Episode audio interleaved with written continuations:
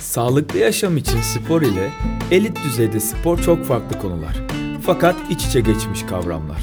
Özlem Çarıkçıoğlu da 2018 kış olimpiyatlarında yarışmış bir kayak sporcusu.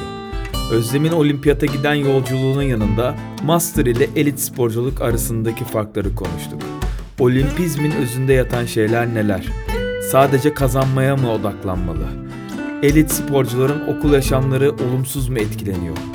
Elit sporcu aileleri nasıl davranmalı? gibi konular üzerine güzel bir söyleşi gerçekleştirdik. Özlem hoş geldin. Yiyelim içelim yüzelim podcast serimiz sağlıklı yaşam için spor yapan bireylere hitap ediyor.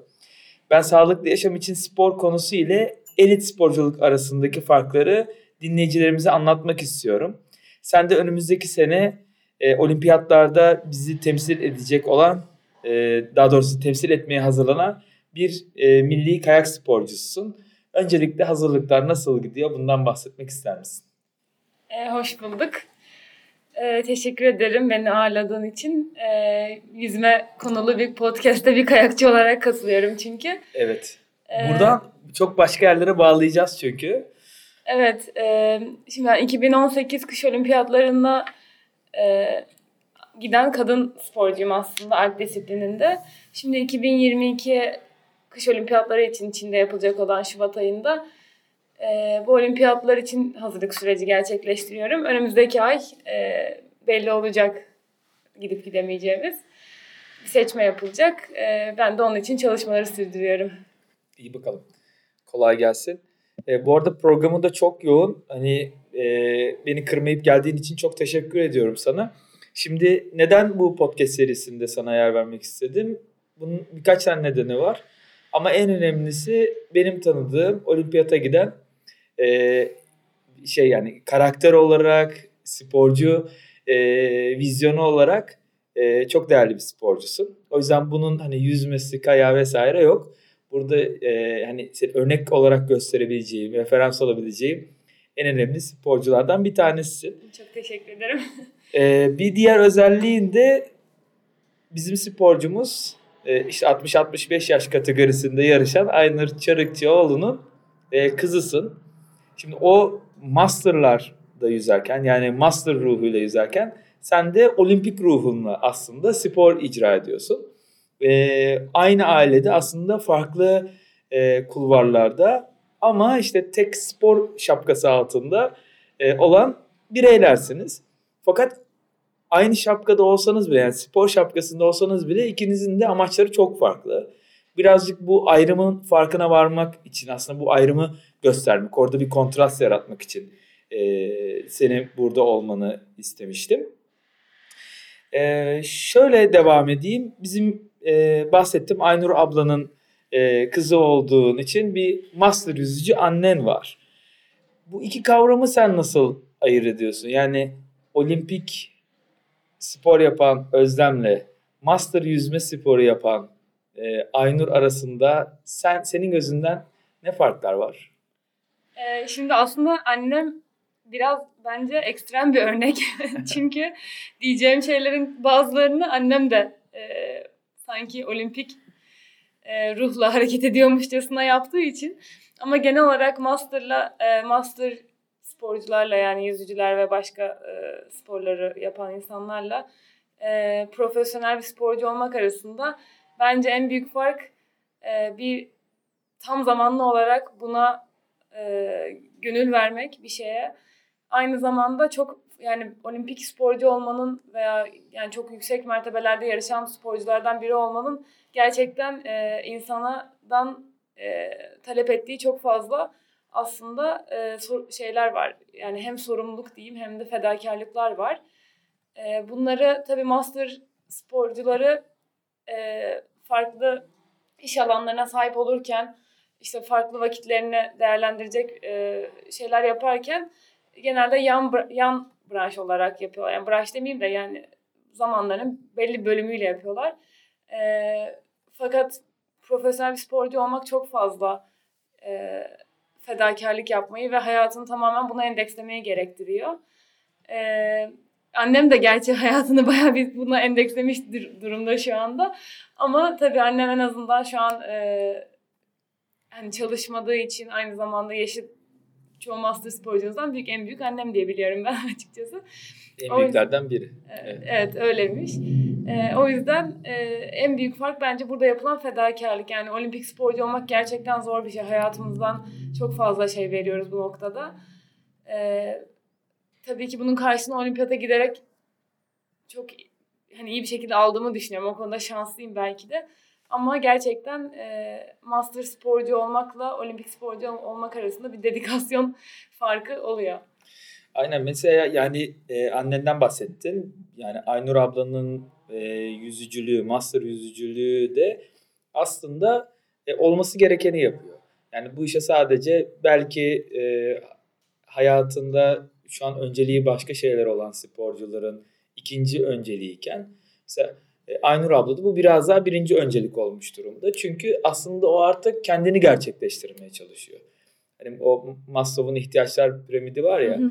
Orada o artık kendini gerçekleştirmenin hedefinde. İşte e, hayatında belki de burada hissiyat olarak bir olimpik sporcunun hissiyatını da yaşıyor olabilir. Çünkü olimpiyata giderken de sen kendini gerçekleştirmenin e, hedefiyle bir nebze gidiyor olabilirsin içsel olarak. E, o da benzer duyguları şu anda yaşıyor ol, olabilir diye düşünüyorum. Tabii bu e, herkes yüzebilir. E, her yaştan, her cinsiyetten. E, fakat buna ne kadar hani kimin zaman ayıracağı ya da ciddiye alıp almayacağı tabii kişilerin kendi tercihleri yani kişisel tercih oluyor. Aynur abla da bu yolu seçmiş durumda. Seviyor da. Evet ee, bir de yani profesyonel sporculukta hani şöyle bir fark da var. Ee, kendinle ilgili şeyler dışında çok fazla dışarıya da aslında borçlu ve bağımlı oluyorsun. Hı hı. İşte milli takımda olmak demek hani bir camianın içinde olmak demek aynı zamanda belli sorumluluklara sahip olmak demek veya işte bu işten para kazanan sporcularda aynı zamanda bir gelir derdi ve e, ekstra bir baskı haline geliyor. Hani master sporcularında biraz daha farklı tabii ki bu şekilde. Şey. Yani öz- özellikle belki de mental olarak hani tabii ki yapılan antrenman sayısı, süresi de farklı ama mental anlamda da çok büyük bir fark var bu konuda. Yani tam zamanlı bir sporcu olmak e, her anlamda mental olarak da fiziksel anlamda da çok e, talepkar bir şey gerçekten. Gerçekten öyle. Belki de en zorlayıcı tarafı o. Yani düşünsene sporcusun minik bir herkes için e, çok basit olabilecek bir sakatlık senin para kaybetmeni, belki ün kaybetmeni, e, belki de geleceğini etkileyen durumlar ortaya çıkartabiliyor yani. Bu anlamda stresi, baskısı yüksek. Tabii ki yani çok büyük özellikle yarışmalarda gerçekten stres o kadar fazla ki hani benim olimpiyatta yaşadığım stresin de ötesinde çok büyük stresler yaşayan insanlar var. Yani daha fazla e, geçimi her şey buna bağlı olduğu zaman veya çok favori olmak mesela çok zor bir şey bence. Çünkü e, şeye insanlar hep alışıyor böyle senin birinci olmana hep alışıyor. Hani ikinci olmak kötü bir şey gibi geliyor bir yerden sonra ama halbuki uzaktan bakınca hani kaç kişi zaten e, yani bir kişi birinci olabiliyor ve evet. çok böyle küçük marjinlerle oluyorsun. Hani kayak özelinde de aynı şekilde yani saliselerle oynuyoruz. Hani ikin, yani öyle bir e, en tapta olmak bir de aynı zamanda böyle bir sorumluluk. Hani hep arkadan biri gelecek, yetişecek mi? Hani genelde arkadaki o, arkadakiler için bu daha kolaydır bence. Çünkü hani geçemezsen geçememişsindir ama denemek için şansın vardır. Öbür türlü hep böyle bir arkana bakarak koşman gerekiyor.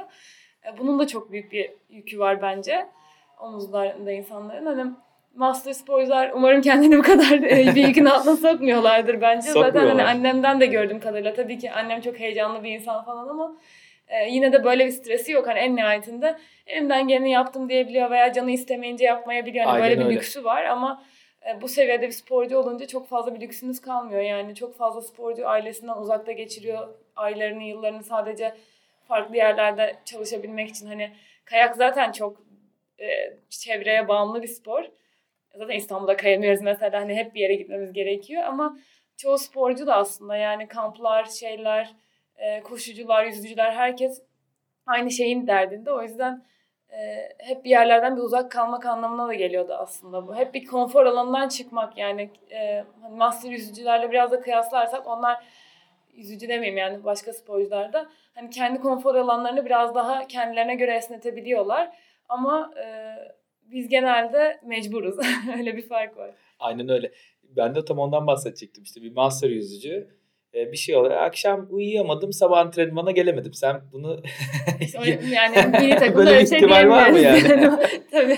Ya da yani olimpiyata gitmişim hani orada antrenman yapmadığım noktada yani uykusuz kaldım diye antrenman yapmamak zor bir şey olurdu yani öyle pek yani öyle bir yap- şey yok. öyle bir imkanımız yok açıkçası. Aynen. O işte o farklılığı senden duymak e, şimdi iyi geldi. Yani tam olarak zaten bunu e, duymak istiyordum. Sporculara ben bir takım şeyleri anlatıyorum. E, ama e, televizyondan dinliyorlar. Aa hocam bu böyle miymiş diyorlar sonra. Benim söylediğim şeyi. Diyorum ben sana bak baştan beri bunu söylerim. Hatta o yüzden e, işte blog yazıyorum. Blogda bak diyorum ya ben bunu 10 sene işte ya da sallıyorum. 5 sene önce yazmışım zaten diyorum. Hani oradan açıp bakabilirsin. Aynı şeyi söylüyorum. Amerika'yı baştan keşfetmenin anlamı Aynen. yok aslında. Ama orada şey var işte hani sporcu orada e, bir şekilde anlıyor yani ilk verdiğimiz bilgi belki ona marjinal gelirken o bilgi başka yerlerden gelince daha bir anlam bütünlüğü Veya ifade ediyor. içselleştiriyor. Hani İçselleştiriyor, biraz belki aynen. kendisinde de fark ediyor bir şeyleri ya da gözlemliyor falan. İnsan işin içine girdikçe aslında daha çok anlıyor. Hani her şey bence uzaktan daha farklı gözüküyor. Aynen. Daha kolay gözüküyor genellikle. Halbuki işin içine girince böyle çok farklı yönleri çıkıyor ortaya. O noktada daha net anlaşılıyor. Sonra Aynen ben demiştim oluyor herhalde. Aynen. O yüzden senden duymak da bunu iyi oldu. Şey tabii yani bazen insanlar e, hafife alıyorlar. Yani mesela ben şimdi seni görüyorum. İşte kaç yıldır kayıyorsun, milli takıma gittin falan filan. Şimdi böyle e, bakıyorum. Şimdi bir milli takıma gitmişim, olimpiyat işte olimpiyatta kaymış bir sporcu. E, şey bizim gözümüzde böyle tam bir kahraman gibi oluyor. Halbuki işte sen de iki elin, iki ayağın normal normal bir insansın. Sonra diyorum ki beraber kahve içiyoruz ya. Ben Özlem'i kesin geçerim kayak. Bunu diyenler Evet. olmuyor değil bu arada. Benim hep karşılaştığım şeylerden bir tanesi. Yani ben bu kadar senemi vermiş yüzmeye. Tamam hani böyle dünyanın en iyi yüzücüsü, Türkiye'nin en iyi yüzücüsü ya da ilk onunda değilim ama hani tutup da e, yani küçümsemek için ya da başka bir şey için söylemiyorum bunu. Kıyaslamak Hı hı. için söylüyorum. Hayatında hiç spor yapmamış. E, işte günde 3 paket sigara içen birisi ben seni geçerim diyor. Bir de şey diyor yani mesela. Suyun altından çok iyi yüzüyorum. Şimdi Yani- çok iyi kavramları o kadar gerçekten göreceli ki ben de onu hani hissediyorum bazen. İşte ben çok iyi kayıyorum falan. E, Ben kendime mesela çok iyi kayıyorum diyemiyorum. Böyle bir şey var ya böyle e, sözler vardır yani. Türkçesini tam hatırlayamadım da ignorance is bliss diye. Yani gerçekten cahil cesareti mi diyeyim. Yani e, ben de onunla karşılaşıyorum. Hani yüzme daha çok insanın yaptığı bir şey muhakkak. O yüzden kayakta bunu duymak daha da garip geliyor çünkü bana. Ee, sadece birkaç kere kaymışsın birkaç hafta. Ben yani sadece bir ay içinde zaten haftalarca kayıyorum. Ona rağmen hala iyi kaydığımı söyleyemiyorum mesela. Çünkü hani benden iyi kayan insanlar olduğu sürece ben böyle hani daha iyi kayabilirim. Kayılabiliyor demek yani insan limitleri var. Bunlar daha ulaşam ulaşamadım o ben noktaya. Ee, o yüzden ben de şaşırıyorum yani buna gerçekten. Aynen. Bu bir sendrom. İşte Dunning-Kruger sendromu galiba. Doğru telaffuz ediyor muyum bilmiyorum ama şey e, tecrübe arttıkça e, özgüven düşüyor. Evet. Yani en özgüvenli olduğun yer aslında en tecrübesiz olduğun nokta. İşte cahil cesareti Aynen. dediğimiz mevzu. Neyse benim verdiğim örnekte de zaten e, suyun altından yüzüyoruz diyorlar. Yani suyun altında yüzmek ne demek? Ben birincisi bunu merak ediyorum. Yani suyun, bir de şey var. Hocam çok iyi yüzüyorum ama kesiliyorum. Ya kesiliyorsam bu iyi arada yüzmüyorsundur. Aynen. Bence yüzemiyorsundur. Çünkü Aynen. kesilmemek demek zaten yüzmek demek. Hani nefesi suya verip e, havadan tekrar havayı alıp suya tekrar nefesini boşaltmak. O döngüyü tutturmaya biz yüzme diyoruz zaten. Yani böyle hani 10 metre hızlı gidip de sonra durmak, batmak yüzme değil. Buradan tüm Türkiye'ye de seslenmek istiyorum. Senin arayıcılığında yani. Özlem biraz şeye girelim. E, olimpizm. Yani olimpik, olimpiyat. Şey var şimdi e, olimpiyat deyince aslında antik bir kültür. İşte bu Roma kültürünün, antik Roma'nın bize modernleştirilmiş hali. E, olimpiyat deyince de işte atletizm sporu başta olmak üzere işte diğer spor dalları da devreye girerek hatırladığımız şey bu.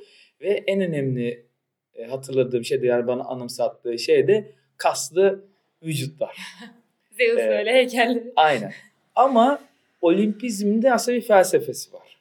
Bir olimpik sporcu olarak bizi bu felsefeden de, olimpiyat felsefesinden de biraz bahseder misin?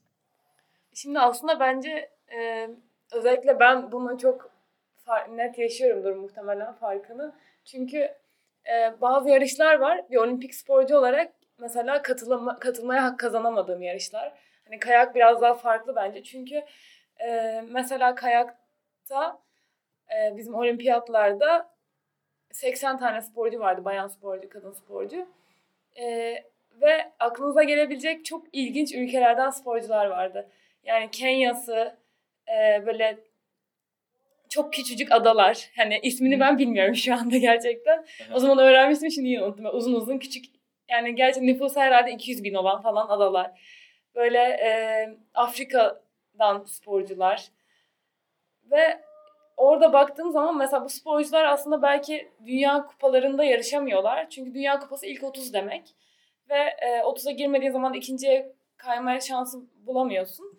İlk 30 zaten çok, sadece işte Avusturyalılar, İsviçreliler, Amerikalıların domine ettiği böyle küçük bir grup. Hı hı. Şimdi olimpiyatta çok farklı çünkü e, ülke kontenjanı var. Bunun sebebi de aslında olimpik ruh yani olimpizm. E, daha fazla yani herkesin imkanı kayak gibi böyle doğaya bağımlı olduğumuz bir sporda e, çok farklı. Hani İran'da biriyle e, Fransa'nın Alplerinde büyümüş birinin zaten aynı şekilde kayabilmesi çok zor yani. Hı hı. E, dolayısıyla olimpik ruh açısından olimpiyatlarda yani bu ülkelerin aslında şans buluyor olması ve e, yani oraya çok farklı bir hava katıyor. E, işte dediğim gibi hani 30'a giren sporcular belki 5 tane ülke temsil ediyorken orada bizim 80 kişinin olduğu hani olimpiyat yarışında e, belki de yaklaşık 70 tane ülke vardı mesela. Bu çok farklı bir şey, çok güzel bir şey. Çünkü herkes kendi imkanı öl- ölçüsünde aslında yarışıyor. Tabii ki bir limiti var. Hani ben sizle daha önceden konuşurken bahsetmiştim puanları aldım vesaire diye. Ama e, bu çok güzel bir şey. Yani her ülkeden e, insanlar olimpik olimpik e, stadyumda mesela yürürken ülkelerinin bayraklarını taşırken kendi ülke kıyafetlerini giyiyorlar. Böyle hatta bizde to, Togolu, Tonga mı? Tongolu biri vardı. 2-3 ee, yıl önce kayaklı koşuya başlıyor. Aslında e, yaz olimpiyatlarına da gitmiş başka bir branştan. E, kış olimpiyatlarına da gidebilmek için hani böyle birazcık magazinsel ve sansasyonel bir şey olarak 2-3 sene önce kayaklı koşuya başlıyor. Ama zaten koşucu yani atlet anladığım kadarıyla. Ve e, olimpiyatlara hak kazanıyor. Tabii ki zar zor bitiriyor yarışı falan. Çok üst seviye yarışlar hani olimpiyat olimpiyattaki pistler. Ama sonuçta orada kendi ülkesinin bayrağı eksi 40 derecede bizim e, stadyumda açıktı. Olimpik e, stadyum. Eksi 40 derecede adam çıplak üstü altında da böyle kendi yöresel eteğini falan giymiş bu şekilde bayrağını taşıyordu mesela. Asıl bence hani olimpik ruh bu yani orada Kesinlikle. çok farklı ülkelerden çok farklı kültürlerin bir araya gelip spor spor etrafında buluştuğu bir alan. Ee, tabii ki çok yani kompetitif hani çok e, yüksek düzeyde bir yarışma ama aynı zamanda böyle farklı güzellikleri olan bir organizasyon bence. E, o yüzden yani orada o insanları görmek ve yemek alırken çok farklı ülkelerden insanlarla birlikte olmak mesela köyün içinde falan çok keyifliydi. E, bence bunu temsil ediyor olimpizm. Aynen öyle yani orada işte tüm dünyadan işte belki yöresinde, ülkesinde kıta kontenjanı vesaire de var bildiğim kadarıyla. Tam bilmiyorum. E, hakim olduğum bir konu değil. Sen beni düzeltirsin. E, dünyanın her yerinde e, o bölgede hani iyi olmuş sporcuları topluyorlar. Yani dünya şampiyonası dediğin zaman işte belli limitler var. Orada en iyiler. Ama olimpiyat dediğin zaman bölgesel olarak en iyiler. Ve orada da o bölgesel iyiler geldiği zaman belki or, yani dünyanın en iyilerinden çok kötü durumda. E, ama orada olması çok önemli ve işte bu bence çok çok çok güzel bir e, olimpik ruh şeyi. Biz hani olimpiyat deyince hemen aklımıza şey geliyor. Kanter, gözyaşı. Yani ee, aslında hani o da var, var tabii ki. Bu ama şöyle bir şey de mesela kayakta şimdi e, mesela onu bazı branşlarda yapamıyorlar. Şimdi çok kötü bir takımla, çok iyi bir Hı-hı. takımı futbol oynatırsanız çok seyir zevki kötü ve böyle çok evet. küçümseyici bir, bir şey çıkar ortaya. Ama mesela kayak e, işte kayaklı koşu böyle luge gibi branşlarda mesela daha bir sürü var da şu an aklıma gelen. Hani bunlarda böyle bir sıkıntı yok. Zaten herkes kendi bireysel sırası gelince kayıyor. Sonra dereceye göre sıralamaya giriyorsunuz. Ee, mesela snowboard'da böyle bir şey yok çünkü paralel kayılıyor. O yüzden sadece 32 kişi gidebiliyor. Hani dünyadaki bütün snowboardçulardan, Alp, Alp snowboard'dan bahsediyorum. Hani 32 kişi olimpiyata gidebiliyor. Çünkü 32. ile 1. eşleşiyor. Böyle sıra sıra gidiyor.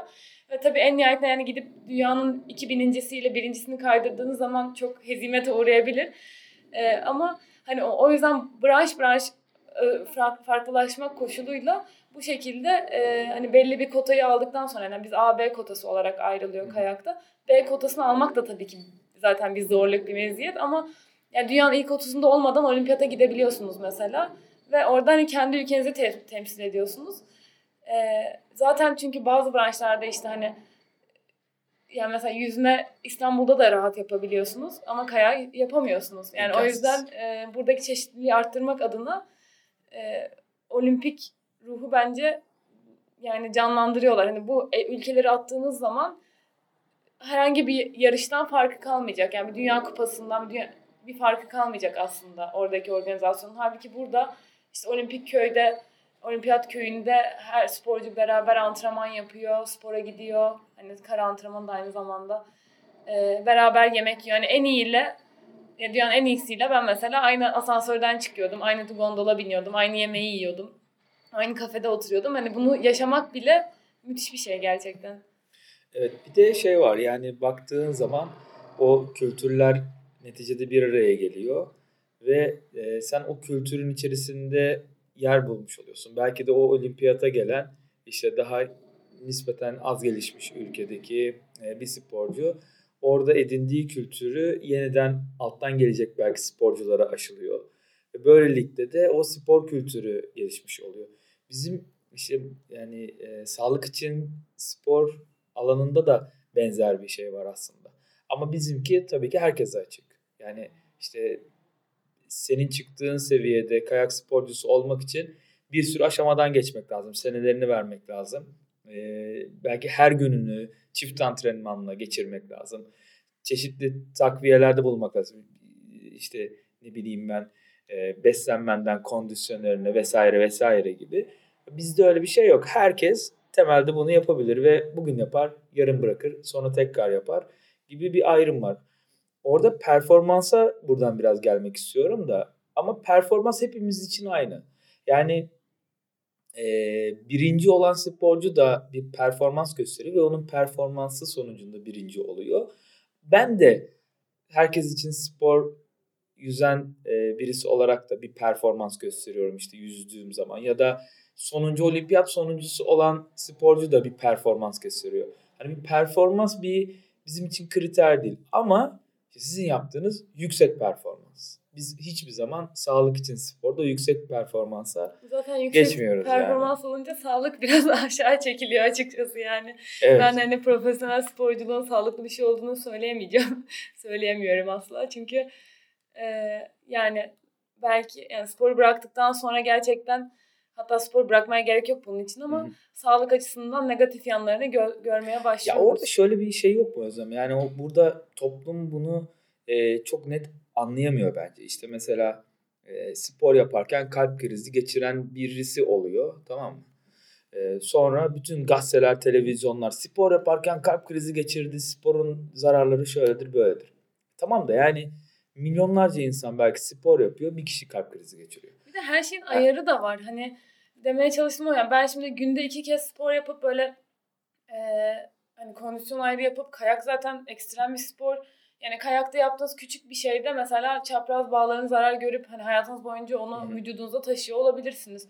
Ne oldu? Sonuçta sağlıksız bir şeye gitti bu. Ama e, hani hem bu bir tercih meselesi hem de e, yani o, o seviyede yap, yap, yapınca bunu zaten kabulleniyor oluyorsunuz.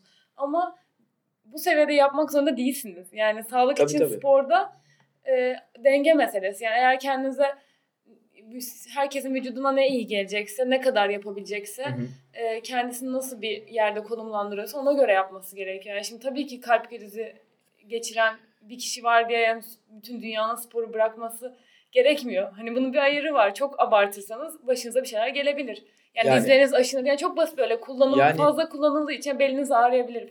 Hani şu an e, sadece düşündüğümü söylüyorum ama bir denge işi bence bu. Şöyle bir şey var işte yani orada belki e, trafik esnasında şoförlük yaparken tamam mı daha fazla insan e, kalp krizi geçirebiliyor. Maç izlerken, televizyon izlerken daha çok insan e, kalp krizi geçirebilir. E, dolayısıyla e, hemen spor deyince böyle bir şey oldu. Yani sen şimdi söylediğin şey e, belki yanlış anlaşılabilirdi. Çünkü böyle bir kod var e, toplumumuzda. Ha spor ha kalbini çok zorladı bak ondan kalp. Hayır alakası yok yani. Bizim hani yaptığımız şey zaten bu. Ama senin bahsettiğin şeydeki e, yani bir işi profesyonel olarak yapıyorsan evet orada bir takım riskleri zaten göze almışsın demek. Orada sen Evet. insanüstü bir şey yapıyorsun.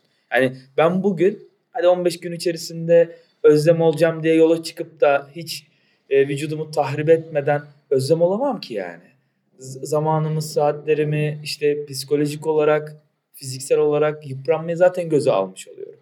E bir de yani hani 20 yıl boyunca masa başı iş masa başı çalışanlarda Evet, da e, yani sağlıksız durumlar ortaya çıkıyor. Boyun fıtığı oluyor, bel fıtığı oluyor. E, Yani bir Şu an sürü zart zurtu var. otoritelerce belli ki spor yapmak e, dengeli bir şekilde bahsettiğim yani. Spor yapmak sağlığa yararlıdır. Hani Aynen. Sizin e, kan dolaşımınızı düzenler, tansiyonunuzu düzenler, işte kalp krizi riskini azaltır. Bunlar aslında var zaten yani. Aynen. Azıcık e, açıp okunsa bu bence bütün literatürce ortak e, karar verilmiş bir konu. Ama birkaç tane örnek tabii ki çıkabil, çıkabiliyor yani.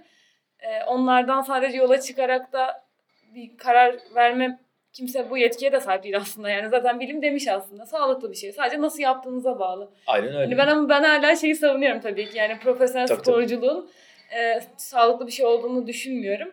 Ama mesela ben bunu çok çocuk Oradaki yaştan beri biliyorum zaten değil. ama mesela benim ailem de biliyor ama hani bu beni mutlu ettiği için yapmaya devam ediyorum. Yani o zaman aslında e, bir sürü insan için yani bir şey seversiniz çok da faydalı olmadığını bile bile onu yap- yapmaya devam edersin. Herkes bunu aşağı yukarı öyle. hayatında yapıyor. Hani kahve sağlıksız diyorlar mesela çok fazla içmek. Beş, günde 5 tane kahve içiyorum.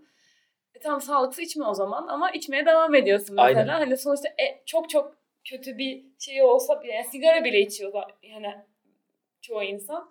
O da sağlıksız. Hani bu benim tercihim yani. Bunu e, ben kayak yaparken çok mutlu oluyorum. Çok seviyorum.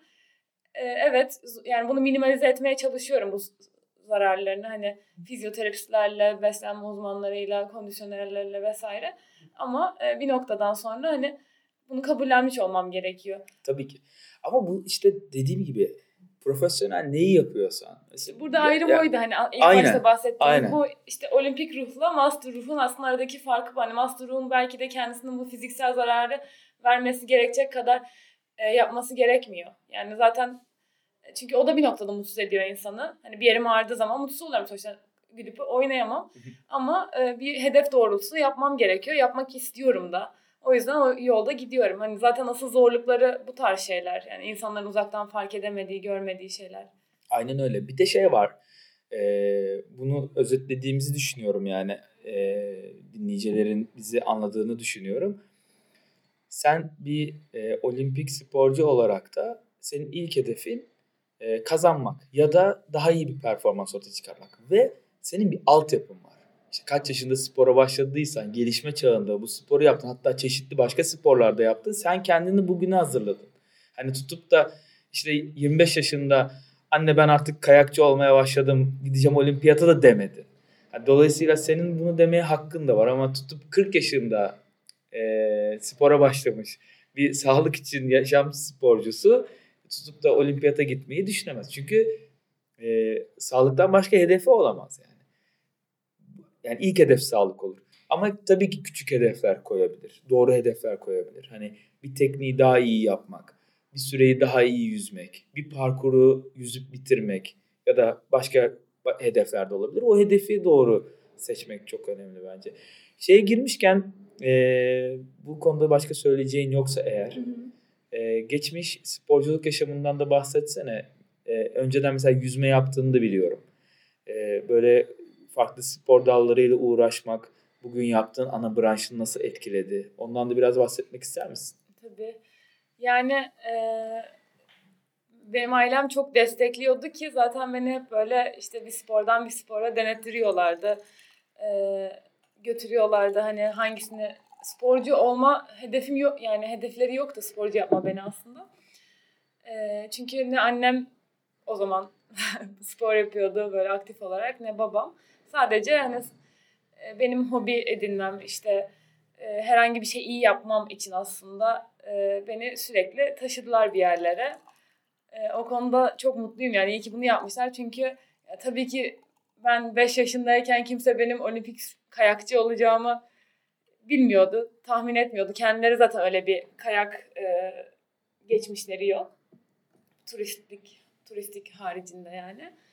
E, o yüzden hani ben mesela çocukken de hem seviyordum hem de yani herhalde biraz yetenekliydim ki işte okulda mesela ip atlama yarışmasında sınıf beni seçerdi falan. Hani öyle küçük küçük şeyler. Hani severdim. Erkeklerle futbol oynardım mesela hep okulda falan. Ee, baleye başlattılar beni ilk başta böyle 7 yaşındayken.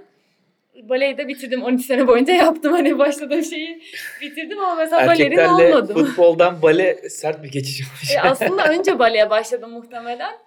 7 yaşında başlamıştım çünkü. Ee, ondan sonra bir dönem yüzme yaptım. Yüzmede mesela annem yani özellikle hep tekniğim iyi olsun diye istiyordu ama ben çok küçüklüğümden beri mesela yani 3 yaşından beri kolluksuz yüzerdim, atlardım. Ben hep nefesimi böyle e, tutmak için hani öyle deneyler yapardım kendi kendime çocukken. Havuzun başında atlardım. Karşısından çıkardım daha çocukken. Hatta ben boğuldum falan sanarlarmış böyle. E, dedem başımda beni izliyor.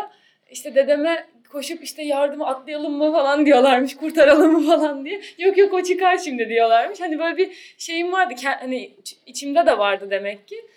Ee, ondan sonra bir dönem işte yüzme yaptım. Ama yüzme benim için böyle beni hemen takıma almaya aldılar. Bir yandan da gerçekten e, içimde bir şey var herhalde ki böyle e, var var o olimpiyat yani ateşi yarış, yanıyor içinde. Yarışçılık Hareket. ruhu var. Evet. Beni direkt takıma aldılar ama ben Hani bir yandan istemiyorum da o kadar fazla gitmek. Çünkü haftada beş gün yüzmeydi, bale vardı. Bir de e, yüzme yüzücü olacak kadar sevmiyordum yani. E, sonra ama mesela kur düşeyim diye düşünüyorlardı anneannemle babam yüzmenin tekniğini düzgün öğrenene kadar. Onu da istemiyordum. Yani zaten orada sıkıntı var yani. Hani iyiysem diğerleri de kötü geliyordu böyle yavaş onlar takılırım onlara falan diye böyle. Sonra e, hemen böyle yarışçı şeyini aldılar kur, e, kurlarına. Ama ben mesela yarışçı olmak istemediğimi biliyordum yüzmede. Balede de yani profesyonel bir balerin olmak istemediğimi de biliyordum. E, bunları hani kendim hissettiğim için. Ama mesela belki balede isteseydim de olamazdım. Çünkü e, büyüyünce sonradan fark ettim ki baleye hiç yatkın bir vücut yapım yok mesela. Hiç olmamış yani benim e, eklem açıklıklarım vesaire e, çok temel böyle kısıtlarım var mesela vücudumda. Kayağı bunlar hiç etkilemediği için kayakta ilerlemişim ama mesela bale o, yani istesem de yapamazmışım. O yüzden o kadar böyle değişik bir e, hayat çizgisi var ki hani istediğiniz şey de olmayabiliyor. Yani böyle çok çocuklarda şey diye yola çıkmamak lazım bence. Hani çocuğu olan insanlar için konuşuyorum. İşte illa şu olacak, illa bu olacak ya da bunu olmalı. Çünkü gerçekten ya istemeyebilir çocuk benim bazı şeyler istemediğim gibi ya e, fiziksel olarak iyi olmayabilir bu konuda. E, ya da ne bileyim daha bulamamıştır yani ne istediğini. Hani belki sporcu olmak gibi bir de derdi yoktur. Ama, Ama zaten bir yerden sonra evet. Yani, sana denettikleri için aslında yani seçenek sunmuşlar. Sen bir yerin daha iyi olduğunu düşünüp o içinde yanan ateşle de evet. onun peşine gitmişsin. Ya ben hani gerçekten... denemeseydin bilemezdin. Belki ya da şöyle bir şey olabilirdi. İşte Tabii ben bugün olimpik kayakçı oldum ama eğer yüzmeye gitseydim çok iyi yüzücü olurdum. Bence rekor bile kırardım evet. diyebilirdin. Ama mesela bugün onu demiyorsun. Artık kendini biliyorsun çünkü denediğin için ve çocuk yaşta denediğin için bunun farkındasın. Evet, Bence yani... en önemli bu hikayeden yani bu kıssadan hisse o olabilir diye düşünüyorum. Evet yani kayak ki mesela çok zor şartlarda yapılıyor. Yani eksi 40'ta çocukken bile donardık, şey yapardık. Ama hani ona karşı farklı bir tutkum vardı ki hep o zorluklara rağmen devam ettirdim. Sonra da zaten hani hem sevdiğim için hem e, bir noktada yetenekli olduğum için hem de e, devam etme imkanım olduğu için yani ailem bana bu imkanı sağladığı için hani buralara gelebildim. Ama mesela ilginç bir şekilde ben mesela yüzmede de yüzücü olsaydım iyi olabileceğimi düşünüyorum. Çünkü çok ilginç bir şekilde hani e, hala mesela bir yarış yaparız arkadaşlarım. Erkekler de sporculardır. Onları geçerim. Alt, hani o nefesimi tutarım böyle şaşırtıcı bir dere şeyde. Hatta size geldiğim zaman bile hatırlıyor musunuz böyle iki kere gidip gelmiştim. Herkes şaşırmıştı falan. Böyle e, bazı şeylere karşı farklı bir yeteneğim. kuvvetli. Bak orada şöyle bir şey devreye giriyor. Evet bir şeylere karşı yeteneğin var ama o altyapını o kadar kuvvetlendirmişsin ki sen yarın triatlona başlasan da yapacaksın. Yani dayanıklılık sporlarına karşı bir e, yeteneğin var. Artı motor becerilerini geliştirmişsin. Yani şöyle beden eğitiminde işte yapılan bir hareket bir daha unutulmuyor. Ama o hareketi kaliteli şekilde ortaya çıkarmaksa ayrı bir iş. Sen o kadar Onun çok zaman ayırmışsın ki. Evet sürekli. yani altta maden var. O madenden sen yani şöyle düşün. e, her renkten elbisen var. Tamam mı? O gün hangisini giymen gerekiyor? Kırmızı. Tutup o kırmızıyı çekip alıyorsun. Ama işte sonradan yetişkinlik döneminde spora başlayan ya da işte çeşitli kabiliyetleri çok oturmamış olan sporcular da o gün kırmızı elbise giymeye istiyor. Kırmızı elbise yok dolapta. Sende var. Hani Evet. altyapın çok sağlam. İşte ama Ve- mesela bale konusunda da ilginç bir şekilde bazen çünkü şeyi de hissediyorum. Hani ben gerçekten çok isteseydim bile olamazmışım. Çok yani çok uygunsuz vücudum bale için. Hatta e, bale hocam şey derdi yani böyle hem kayak hem bale zaten çok ters birbirine farklı kaslar çalışıyor farklı şeyler. Hani e, işte ikisini beraber beraber aynı zamanda yapamazsın e, demişti haklı olarak. E, ama ben mesela kayağı seçeceğimi çok iyi bildiğim için hani baleyi öyle şey olarak görmemiştim. Yani o hedefe çünkü şey de yıpratıcı oluyor bir çocuk için bence. Hani bir hedefin oluyor ona ulaşamıyorsun. Evet, evet, Ulaşmama sebebim genetik yani yapabileceğim hiçbir şey yok bu konuyla ilgili. Ee, ne kadar çalışırsam çalışayım belli bir şey aşamayacağım orada yani. Ee, o yüzden mesela ama yapmaya devam ettim. 13 sene boyunca yaptım, belgemi aldım, e, mezun oldum mesela. Hani şey de farklıydı yani bale benim için farklı bir yerdeydi ama kayak bambaşka bir yerdeydi. Hani orada mesela doğru tarafı seçmişim bir şekilde. Hem şey de var çünkü sevmek için iyi yapmak da gerekiyor. İyi yapmak için sevmek gerekiyor. Aynen, Böyle Aynen. bir döngü Bir var döngü. orada. Yani iyi oldukça daha çok yapıyorsunuz. Daha çok yaptıkça daha iyi oluyorsunuz. Bir yandan sevince de yapıyorsunuz ama sevmeyince yapmadığınız için yine iyi olmuyorsunuz falan böyle. Ee, hani o şeyi zamanla insan aslında kendini keşfede keşfede fark ediyor. Ee, ama mesela işte tri- triatlon yaptım böyle kısa bir dönem. Ee, bir heveslenmiştim. Yani mesela hem kayak için çalışırken triatlon yapmak bayağı zor oldu benim için. Çünkü hani benim kas kütlem çok fazla triatlona göre. Ee, yani mesela 65 kiloyum, 1.70 boyundayım. Hani triatletler çok daha genelde şey oluyor, hafif oluyorlar. Ben böyle kendimi sürekli e, taşımak zorundayım vücudumu. Ama kayak için de mesela bu gerekli örneğin. E, ama mesela orada da yani şey olarak çok yarışmayı bildiğim için mesela yarışta ilginç bir şekilde iyi başarılıydım dediğin gibi. Hani o o gün kırmızı elbe, elbisemi seçtim. Evet.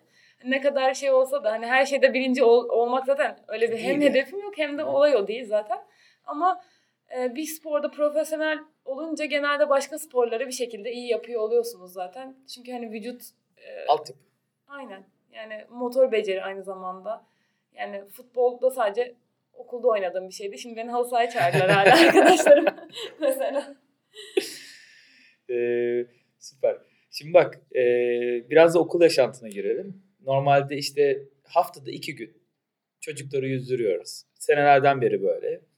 Aileler işte tam sınav dönemi geliyor. Son sınıfa geçiyor. Ortaokul son ya da lise son sınıfa geçtiklerinde hemen ailelerin aklına şey geliyor. Çocuğu yüzmeden alalım. iki gün oraya gidiyor. E, altı gün yüzenler zaten hani e, ipin ucunda. E, neden? Çünkü sınavı var. Sınava çalışacak. Peki e, sınava çalışmayınca ya da yüzme gelince sınava çalışamıyor mu? Yok çalışamıyor. Ailelerde şöyle bir şey oluyor. Yani sporcuysan e, işte ya sporcu olursun, profesyonel sporcu hayatını ondan geçindirirsin ya da o spor disiplinin içerisinden çıkarsın ya da sporcu olamıyorsan da profesyonel olarak pazarda limon satır, hayatını öyle geçindirirsin gibi bir durum söz konusu oluyor. E sen mesela bu paradigmayı da yıkıyorsun. İşte hem çok iyi bir okul eğitimi aldın hem bahsettiğin e, sporların, spor dallarının hepsini yaptın. Hem bir tane dal seçtin orada İşte milli sporcu oldun. Ee, okul hayatından da bize bahseder misin? Gerçekten sorumu sorayım. Gerçekten e, okulla spor bir arada gitmiyor mu? Çocuklar sporu seçerlerse pazarda limon satmak zorunda. yani ben satmıyorum çok şükür. e, bence şöyle yani e, bunun asla kolay olduğunu söyleyemem ama ben mesela bu ikisini beraber yani çok rahat demeyeyim çok güzel götürebilmiş bir insanım. Çünkü e, şimdi sporda kazandığım o disiplin, az zamanda çok iş yapma becerisi bu tarz şeyler e, benim okulda mesela belki de diğer arkadaşlarımın yarı süresinde sınavlara hazırlanarak aynı puanı almamı sağlayan bir yeti geliştirdi bende. Hangi okullarda okudun? Ee, ben Alev okullarındaydım. Orada kayağa başladım. Sonra 8. sınıfta kaymaya devam ettim. Ee, yani Nisan ayına kadar kayak kaydım. Sonra işte Haziran'da lise sınavına girdim. Sonra Robert'i kazandım. 5 ee, sene Robert'te okudum. Hazırlık zorunlu bizde. Ondan sonra da bu sırada kaymaya devam ettim. Yani milli takım kampları da dahil olmak üzere. Ee, sonra da koç endüstri mühendisliğine girdim. Yani endüstri mühendisiyim şu an aslında. Bir yandan da... Demek ki olabiliyormuş. Evet yani... Şey var mı peki mesela sizin sınıfta böyle sporcular var mıydı onu merak ediyorum. Benim Koç bu arada yerken. mesela Alev'den arkadaşlarımdan e, benim gibi kayakçı olup milli takımda olan e, Alev'den değil çok yanlış söyledim şu an ama şey. Çok geçmişe götürdüm seni. E, çok yaşlanmışım ben falan. Şey yok yani benimle beraber başka mi takımdan olan başka arkadaşlarım da mesela Robert'e giren vardı aralarından koç lisesine girenler vardı. Hani bizim kayakta mesela genelde sporcular böyle e, hep çok iyi okullara gir- girdiler. Ki kayak hani gel- şey olarak da devamsızlık çok çok fazla yaptığımız bir spor. Hani e, yüzmede de biliyorum sabah 5'te kalkıp antrenmana gidiyorlar. Oradan kalkıp okula gidiyorlar. Yani o da çok zor tabii ki. Ama biz okulda olamıyoruz direkt belli zamanlarda.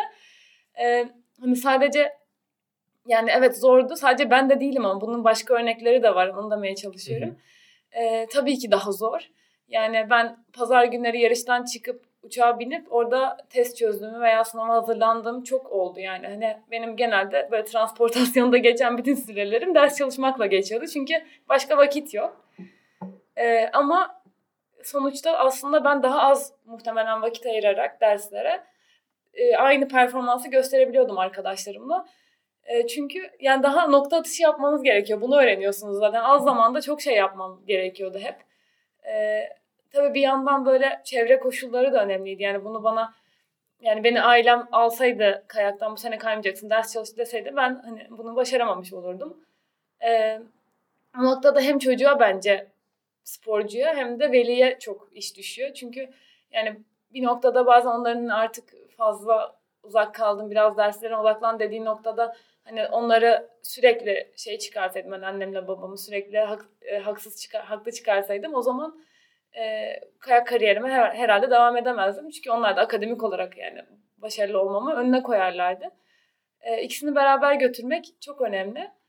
E, aynı zamanda işte çevre şartları da yani bana çok yardımcı olan arkadaşlarım vardı, hocalarım vardı okullarda.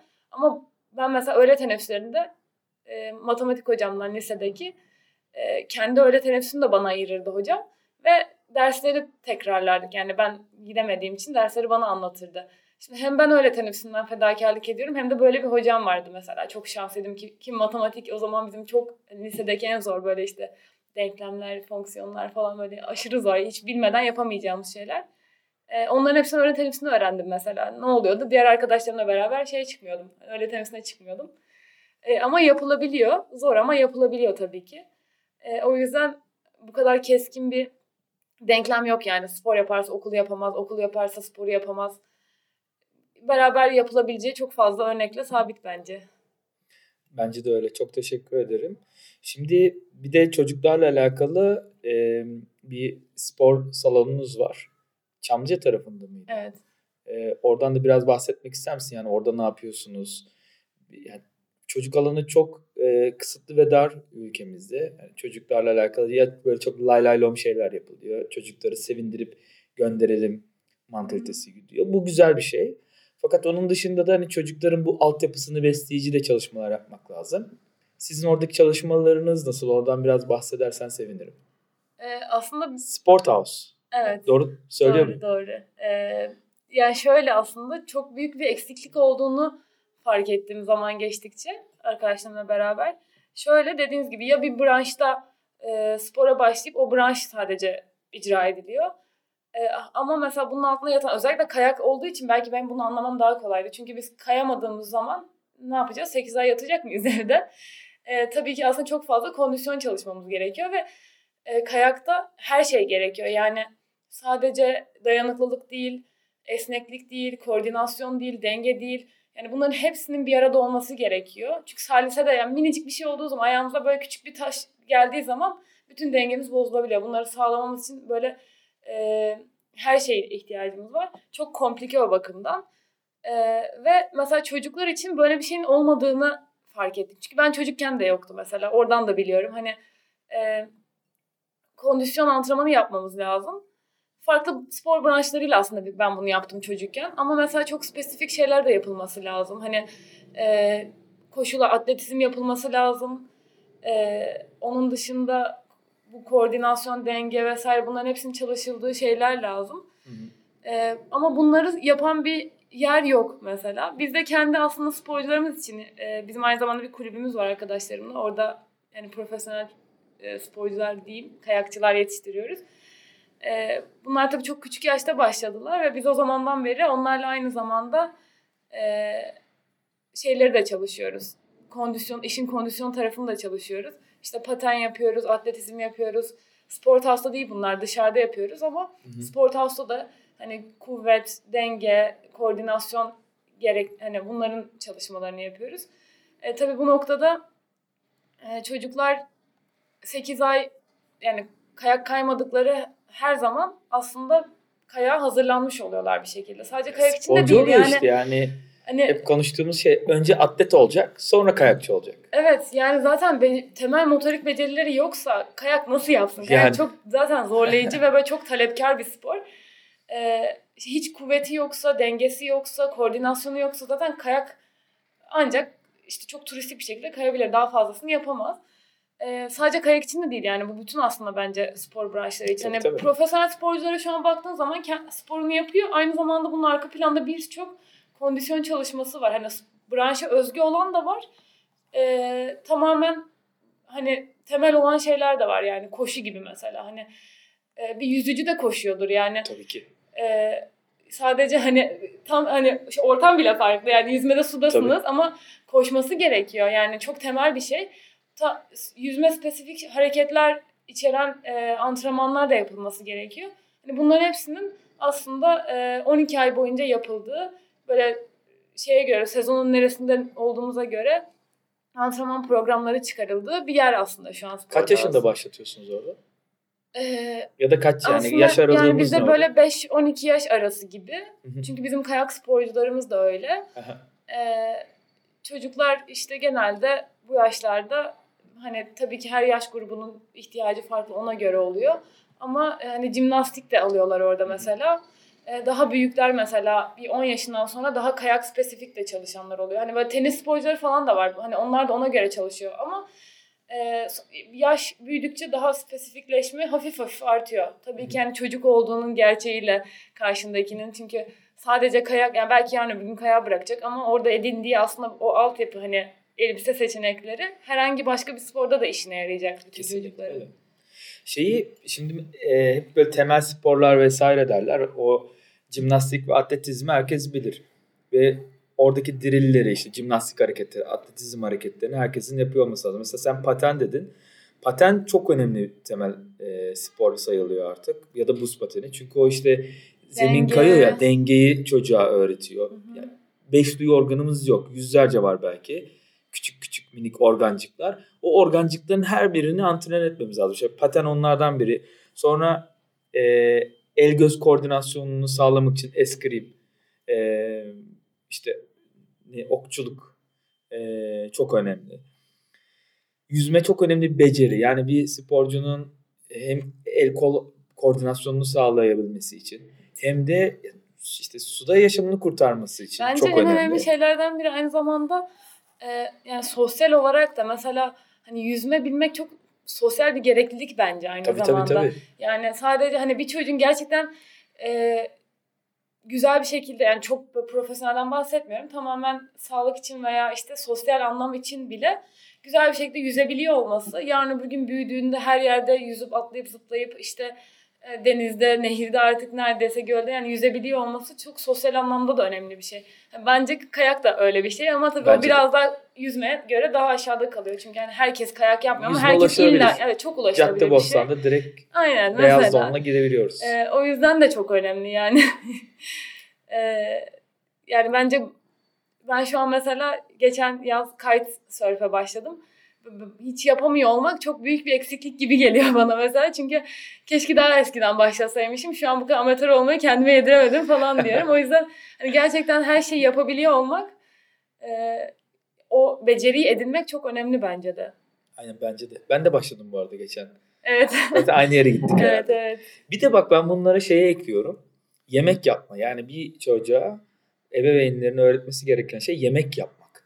Yani doğru malzemeyi seçmek, doğru malzemeleri bir araya getirmek, doğru ısıda onu e, bir yeni yeme işte yemek gıda olarak e, ortaya getirmek çok önemli. Çünkü sporculuğun en büyük tarafı o. Yani ne yiyeceğini, nasıl yiyeceğini, ne zaman yiyeceğini biliyor olman gerekli. Hani bu temel sporları yaparken yemek yapmayı da ihmal etmesin. Yani öyle anne ben geldim bana yemek ısıt ya da baba olmaması gerekiyor. Bu benim de şahsi fikrim. Yani henüz bunu bir otorite tarafından doğru, doğru bir yerde hani okuyup da söylemedim ama kesinlikle böyle olması gerektiğini düşünüyorum. İşte yemek doğramayı, jülyen kesmeyi, küp küp doğramayı bilecek yani çocuk. Ee, tabii yeterli işte olgunlar. İşte motor becerileri bak orada da devrede yani. O bıçak tutmayı bilip o patatesi doğru noktasından tutup parmağını kesmeden onu doğramayı. Yani bu işte bu e, en Spor önemli şeyler. tarafına ekleyeyim ben ders olarak. Olabilir. Öyle eklemek istediğim bir şey var mı Özlem? Yavaşça e, bitirebiliriz bölümü. Valla bence çok güzel bir konuşmaydı. Teşekkür ederim ağırladığın için. Ee, umarım iyi ifade edebilmişimdir kendimi. Ee, şu anlık yok. Teşekkürler. Ben teşekkür ederim. Sana da e, sporculuk yaşamında bol şans diliyorum. Zaten bizi yeteri kadar iyi temsil ettin ülkemizi. Hala da yurt dışında e, yaptığın antrenmanlarla. Yani olimpiyata gidip hemen öyle 3 günlük mevzu değil. Onun bir 4 yıllık hazırlık mevzusu Tabii var. ki. Zaten o temsiliyeti orada yapıyorsun. Ee, umarım her şey gönlüne göre olur. Ee, seni olimpiyatlarda görürüz, izleriz. Yine İnşallah. göğsümüz kabarır. Çok teşekkür ederim katıldığın için. Rica ederim. Ben de çok teşekkür ederim. O zaman görüşürüz. Görüşürüz.